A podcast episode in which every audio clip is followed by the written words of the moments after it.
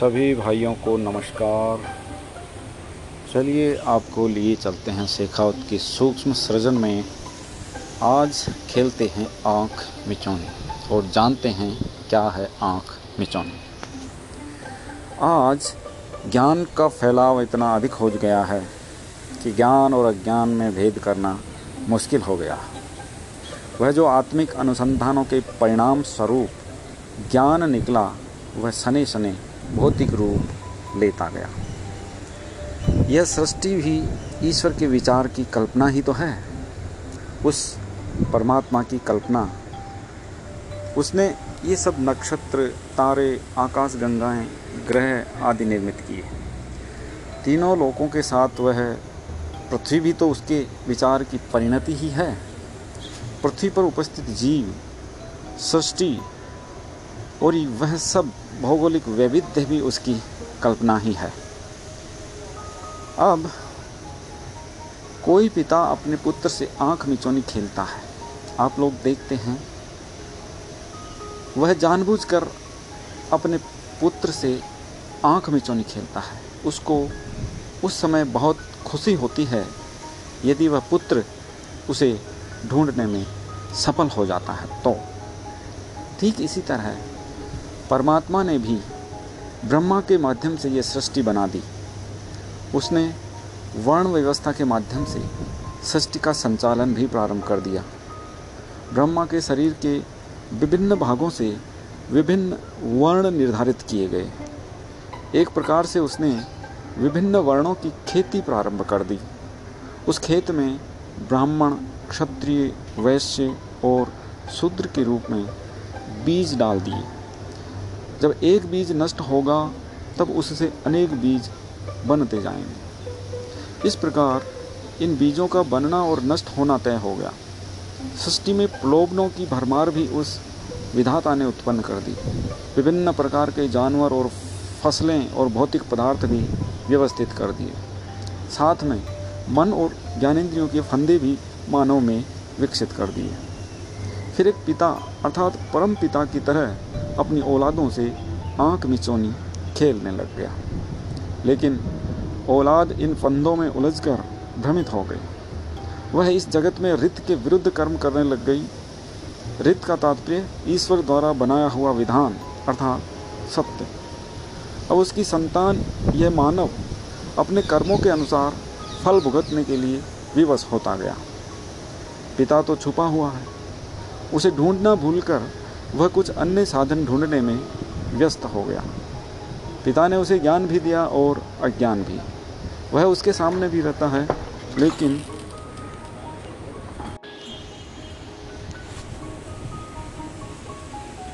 परम पिता परमात्मा उसके सामने भी रहता है, लेकिन अज्ञान के कारण मानव अपनी आँखों से कुछ देख ही नहीं पाता। विदाता ने विभिन्न प्रथाएँ और परंपराएँ भी वर्ण के अनुसार बनाई, लेकिन मानव उनसे भी हटता गया। परिणाम स्वरूप आज का समाज अस्तित्व में आ गया। यज्ञ आदि केवल क्षत्रियों के हितार्थ होने वाले कर्म थे, जिसमें अन्य वर्ण अपनी अपनी भूमिका निभाते थे। क्षत्रिय सबके साथ न्याय करते थे। वे ही समाज को परंपराओं पर चलाते थे, परंतु क्षत्रिय भी अपने कर्मों से हीन हो गए। नतीजतन ब्राह्मणों को मनमानी का अवसर मिला। कहीं भी एक छोटी सी त्रुटि होने पर कालांतर में पूरे समाज को उसका परिणाम भुगतना पड़ता है। मध्यकालीन राजाओं का उदाहरण ही देखें तो एक राजा की गलती से विधर्मी साम्राज्य स्थापित हो गए। उसके ही परिणाम हैं कि देवभूमि भारत आज अपने मौलिक स्वरूप को खोता जा रहा है। सब अपने अपने मस्तिष्क से ज्ञान की व्याख्या कर रहे हैं। जाति और वर्ण व्यवस्था को मिटाने की व्यवस्थाएँ चरम पर हैं। क्षत्रिय स्वयं भी अपने अपने निहित स्वार्थों में पढ़कर मौन है। पौराणिक ग्रंथों में क्षत्रिय के घर में ही ईश्वर ने जन्म क्यों लिया? क्षत्रियों के पास ही सत्ता क्यों रही? क्षत्रिय ही आज भी नीरसीर निर्णय क्यों कर देता है? इन सभी प्रश्नों के उत्तर जब भी मिल जाएँ तो सबको भारत भूमि पर ईश्वर के विधान का तात्पर्य समझ आ जाएगा। फ़िलहाल वर्णों का संक्रमण अपना प्रभाव दिखाएगा ज़रूर। क्षत्रिय भी मदान्ध होकर यह सब देखते रहने को विवश है। जो दृढ़ रहेंगे और परंपराओं को पैसे से नहीं तोलेंगे, वे हो सकता है धर्म और न्याय को बचा सकें। चलिए उस छुपे हुए परम पिता, परमात्मा को ढूँढने का प्रयास करें, जो अभी हमें मिला नहीं है और जो मानव देह के माध्यम से ही हमारे बहुत नज़दीक है। सुनते रहिए शेखावत के सूक्ष्म सृजन। धन्यवाद, सुप्रभात, आपका दिन शुभ हो।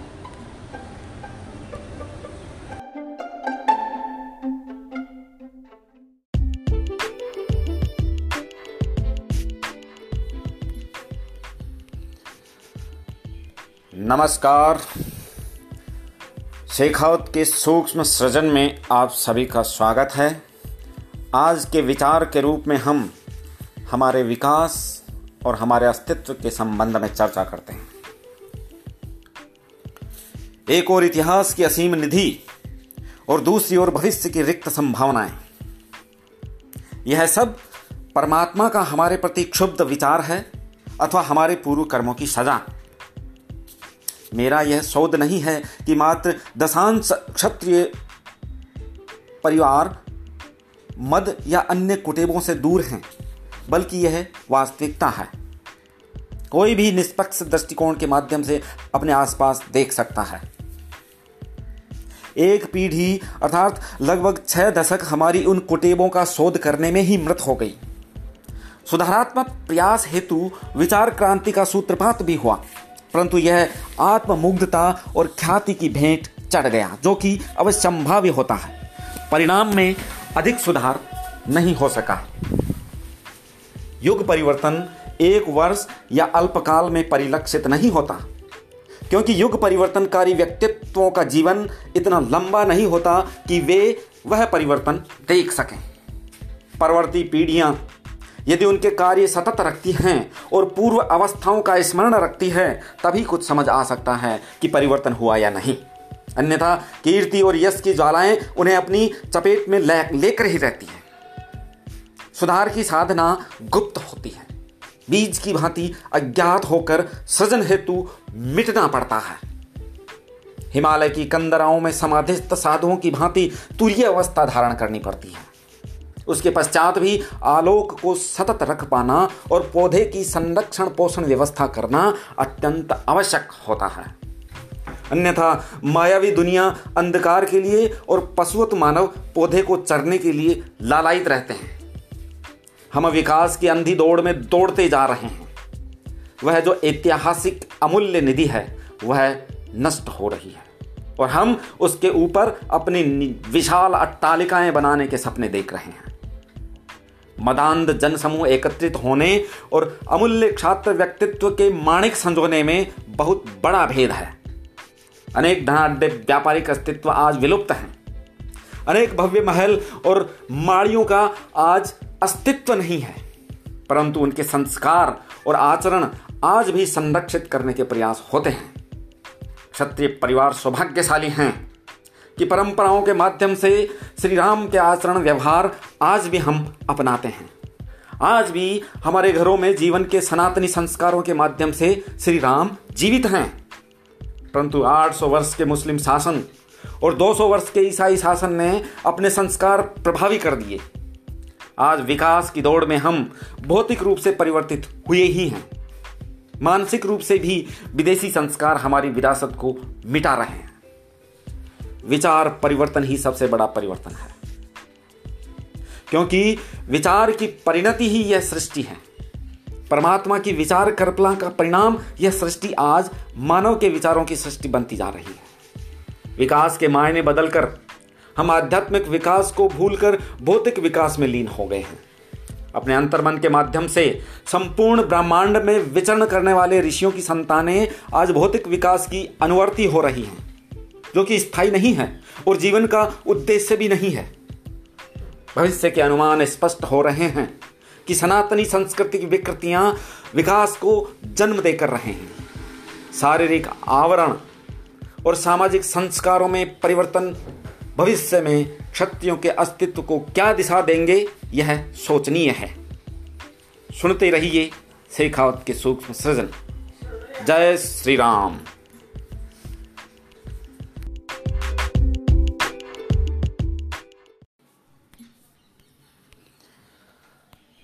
नमस्कार। शेखावत के सूक्ष्म सृजन में आप सभी का स्वागत है। आज के विचार के रूप में हम हमारे विकास और हमारे अस्तित्व के संबंध में चर्चा करते हैं। एक और इतिहास की असीम निधि और दूसरी ओर भविष्य की रिक्त संभावनाएँ। यह सब परमात्मा का हमारे प्रति क्षुब्ध विचार है अथवा हमारे पूर्व कर्मों की सजा। मेरा यह शोध नहीं है कि मात्र दशांश क्षत्रिय परिवार मद या अन्य कुटेबों से दूर हैं। बल्कि यह वास्तविकता है। कोई भी निष्पक्ष दृष्टिकोण के माध्यम से अपने आसपास देख सकता है।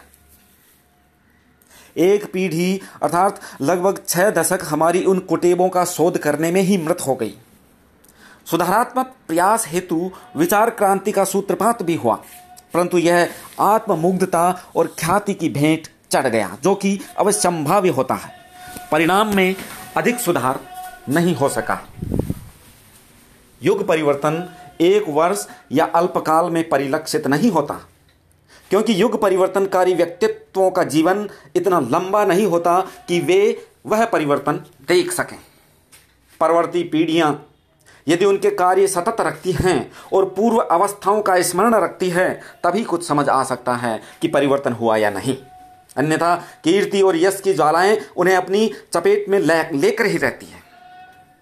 सुधार की साधना गुप्त होती है। बीज की भांति अज्ञात होकर सृजन हेतु मिटना पड़ता है। हिमालय की कंदराओं में समाधिस्थ साधुओं की भांति तुल्य अवस्था धारण करनी पड़ती है। उसके पश्चात भी आलोक को सतत रख पाना और पौधे की संरक्षण पोषण व्यवस्था करना अत्यंत आवश्यक होता है।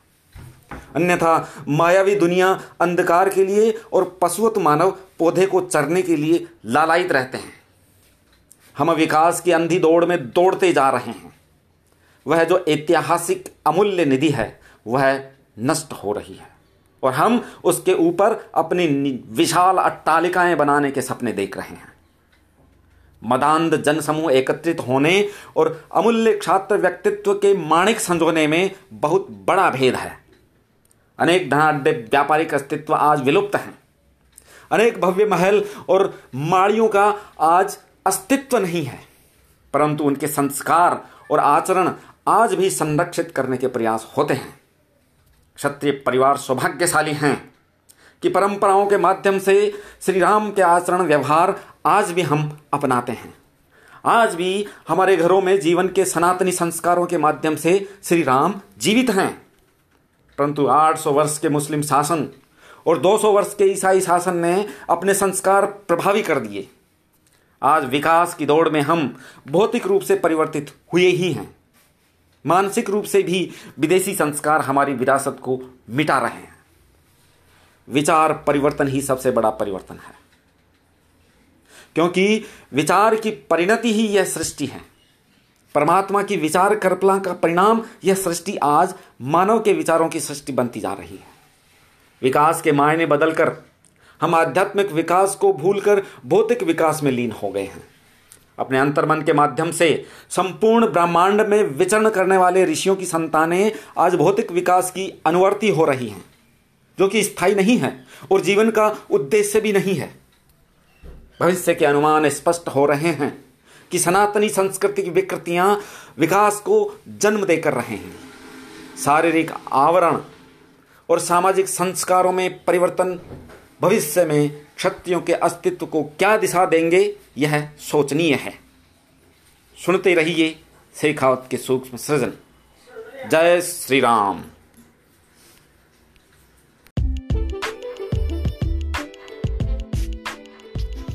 नमस्कार बहनों और भाइयों, शेखावत के सूक्ष्म सृजन में आज पुनः नया विचार लेकर उपस्थित होता हूँ। सामाजिक पुनर्गठन की बात करते हैं आज। समाज का तीसरी जगह पुनर्गठन हो रहा है। एक समाज ईश्वर की कल्पनाओं में चल रहा है।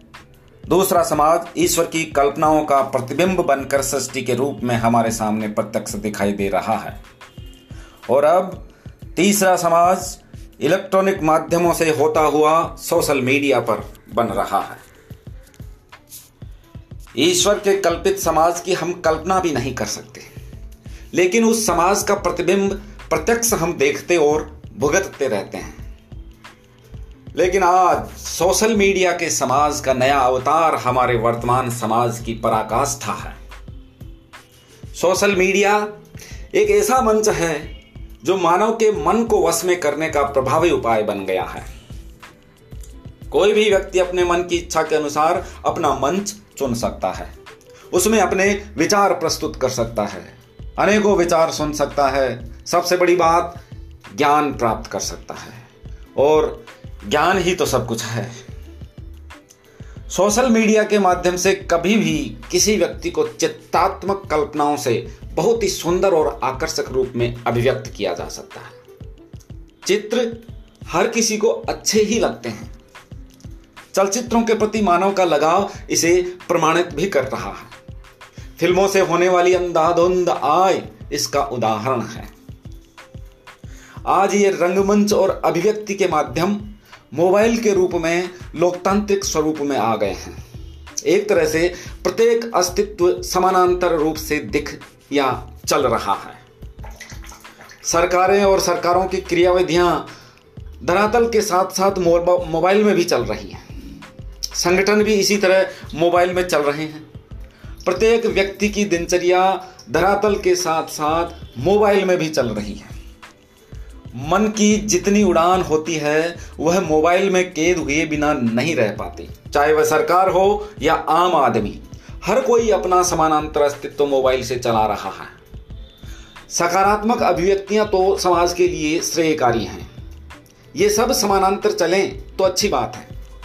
मानव का इसके माध्यम से भला ही होगा। परंतु दिन के साथ साथ रात भी होती है। यदि मानव की नकारात्मकता इस सोशल मीडिया पर हावी हो गई तो समाज की जो दुर्दशा होगी, उसे रोकने और बचाने भगवान भी नहीं आ पाएगा। क्योंकि मनोवेग को रोकना बहुत दुसाध्य कार्य है। इतनी चंचलता होती है हमारे मन में कि पल पल में बदलता रहता है। बड़े बड़े ऋषि मुनियों की हज़ारों वर्षों की तपस्या को मन ने निष्फल कर दिया। छोटी सी बात को नमक मिर्ची लगाकर चित्रों और चलचित्रों की काट छांट के माध्यम से सोशल मीडिया पर परोस देने के परिणाम, धर्म, संप्रदाय और जातियों के मनों में बारूद भी भरने का कार्य कर सकता है। फिर जब यह बारूद फटेगा तो महाभारत के साकार होने की संभावनाओं को कौन रोक पाएगा? दो प्रकार की संभावनाएँ इन सोशल मीडिया की अभिव्यक्तियों के प्रति दिखाई देती हैं। पहली संभावना इन अभिव्यक्तियों के प्रति मिथ्या धारणा को जन्म देती है। इस धारणा से सत्यवाद के प्रति भी लोगों की अरुचि या अवहेलना बन जाती है। दूसरी संभावना में अभिव्यक्तियाँ संवेदनशील धारणाओं को जन्म देने में कामयाब हो जाती है। ऐसी स्थिति में समाज में एक बहुत बड़ा संशय और विश्वास का जन्म होता है। इसके प्रत्युत्तर में समाज का संकटित स्वरूप किसी भी हद तक जा सकता है। परंपरागत समाज में सूचनाओं का परिचालन देर से होता था, अतः प्रतिक्रियाओं में समय लगता था, या तब तक सोचने का पर्याप्त समय भी मिल जाता था। आज ऐसा नहीं है। आज सूचनाएँ एक कोने से दूसरे कोने तक लाइव और फैब्रिकेटेड किसी भी रूप में एक साथ पहुँचती रहती है। अतः समाज की प्रतिक्रिया प्रतिक्रियाएँ भी साथ साथ होती रहती हैं।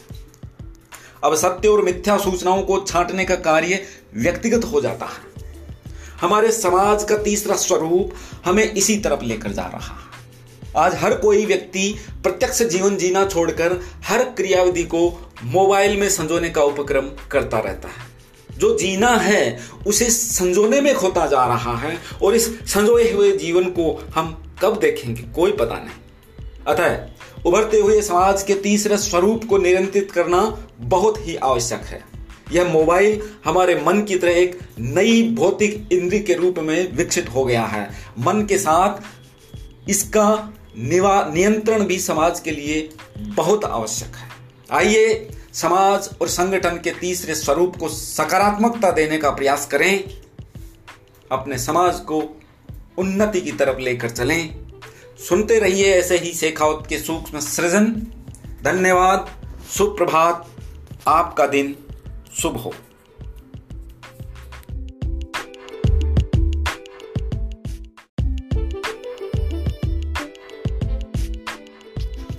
नमस्कार बहन और भाइयों, शेखावत के सूक्ष्म सृजन में आज पुनः नया विचार लेकर उपस्थित होता हूँ। सामाजिक पुनर्गठन की बात करते हैं आज। समाज का तीसरी जगह पुनर्गठन हो रहा है। एक समाज ईश्वर की कल्पनाओं में चल रहा है। दूसरा समाज ईश्वर की कल्पनाओं का प्रतिबिंब बनकर सृष्टि के रूप में हमारे सामने प्रत्यक्ष दिखाई दे रहा है। और अब तीसरा समाज इलेक्ट्रॉनिक माध्यमों से होता हुआ सोशल मीडिया पर बन रहा है। ईश्वर के कल्पित समाज की हम कल्पना भी नहीं कर सकते। लेकिन उस समाज का प्रतिबिंब प्रत्यक्ष हम देखते और भुगतते रहते हैं। लेकिन आज सोशल मीडिया के समाज का नया अवतार हमारे वर्तमान समाज की पराकाष्ठा है। सोशल मीडिया एक ऐसा मंच है जो मानव के मन को वश में करने का प्रभावी उपाय बन गया है। कोई भी व्यक्ति अपने मन की इच्छा के अनुसार अपना मंच चुन सकता है। उसमें अपने विचार प्रस्तुत कर सकता है। अनेकों विचार सुन सकता है। सबसे बड़ी बात, ज्ञान प्राप्त कर सकता है। और ज्ञान ही तो सब कुछ है। सोशल मीडिया के माध्यम से कभी भी किसी व्यक्ति को चित्तात्मक कल्पनाओं से बहुत ही सुंदर और आकर्षक रूप में अभिव्यक्त किया जा सकता है। चित्र हर किसी को अच्छे ही लगते हैं। चलचित्रों के प्रति मानव का लगाव इसे प्रमाणित भी कर रहा है। फ़िल्मों से होने वाली अंधाधुंध आय इसका उदाहरण है। आज ये रंगमंच और अभिव्यक्ति के माध्यम मोबाइल के रूप में लोकतांत्रिक स्वरूप में आ गए हैं। एक तरह से प्रत्येक अस्तित्व समानांतर रूप से दिख या चल रहा है। सरकारें और सरकारों की क्रियाविधियाँ धरातल के साथ साथ मोबाइल में भी चल रही हैं। संगठन भी इसी तरह मोबाइल में चल रहे हैं। प्रत्येक व्यक्ति की दिनचर्या धरातल के साथ साथ मोबाइल में भी चल रही है। मन की जितनी उड़ान होती है, वह मोबाइल में कैद हुए बिना नहीं रह पाती। चाहे वह सरकार हो या आम आदमी, हर कोई अपना समानांतर अस्तित्व मोबाइल से चला रहा है। सकारात्मक अभिव्यक्तियाँ तो समाज के लिए श्रेयकारी हैं। ये सब समानांतर चलें तो अच्छी बात है। मानव का इसके माध्यम से भला ही होगा, परंतु दिन के साथ साथ रात भी होती है। यदि मानव की नकारात्मकता इस सोशल मीडिया पर हावी हो गई तो समाज की जो दुर्दशा होगी, उसे रोकने और बचाने भगवान भी नहीं आ पाएगा। क्योंकि मनोवेग को रोकना बहुत दुसाध्य कार्य है।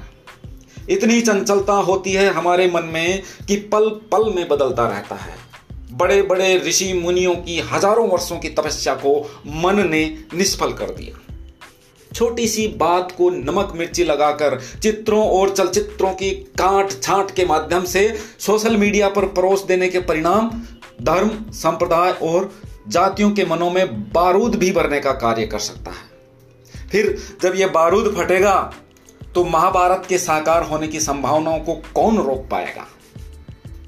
दो प्रकार की संभावनाएँ इन सोशल मीडिया की अभिव्यक्तियों के प्रति दिखाई देती हैं। पहली संभावना इन अभिव्यक्तियों के प्रति मिथ्या धारणा को जन्म देती है। इस धारणा से सत्यवाद के प्रति भी लोगों की अरुचि या अवहेलना बन जाती है। दूसरी संभावना में अभिव्यक्तियाँ संवेदनशील धारणाओं को जन्म देने में कामयाब हो जाती है। ऐसी स्थिति में समाज में एक बहुत बड़ा संशय और विश्वास का जन्म होता है। इसके प्रत्युत्तर में समाज का संकटित स्वरूप किसी भी हद तक जा सकता है। परंपरागत समाज में सूचनाओं का परिचालन देर से होता था, अतः प्रतिक्रियाओं में समय लगता था, या तब तक सोचने का पर्याप्त समय भी मिल जाता था। आज ऐसा नहीं है। आज सूचनाएँ एक कोने से दूसरे कोने तक लाइव और फैब्रिकेटेड किसी भी रूप में एक साथ पहुँचती रहती है। अतः समाज की प्रतिक्रिया प्रतिक्रियाएँ भी साथ साथ होती रहती हैं। अब सत्य और मिथ्या सूचनाओं को छांटने का कार्य व्यक्तिगत हो जाता है। हमारे समाज का तीसरा स्वरूप हमें इसी तरफ़ लेकर जा रहा है। आज हर कोई व्यक्ति प्रत्यक्ष जीवन जीना छोड़कर हर क्रियाविधि को मोबाइल में संजोने का उपक्रम करता रहता है। जो जीना है, उसे संजोने में खोता जा रहा है और इस संजोए हुए जीवन को हम कब देखेंगे, कोई पता नहीं। अतः उभरते हुए समाज के तीसरे स्वरूप को नियंत्रित करना बहुत ही आवश्यक है। यह मोबाइल हमारे मन की तरह एक नई भौतिक इंद्री के रूप में विकसित हो गया है। मन के साथ इसका नियंत्रण भी समाज के लिए बहुत आवश्यक है। आइए समाज और संगठन के तीसरे स्वरूप को सकारात्मकता देने का प्रयास करें।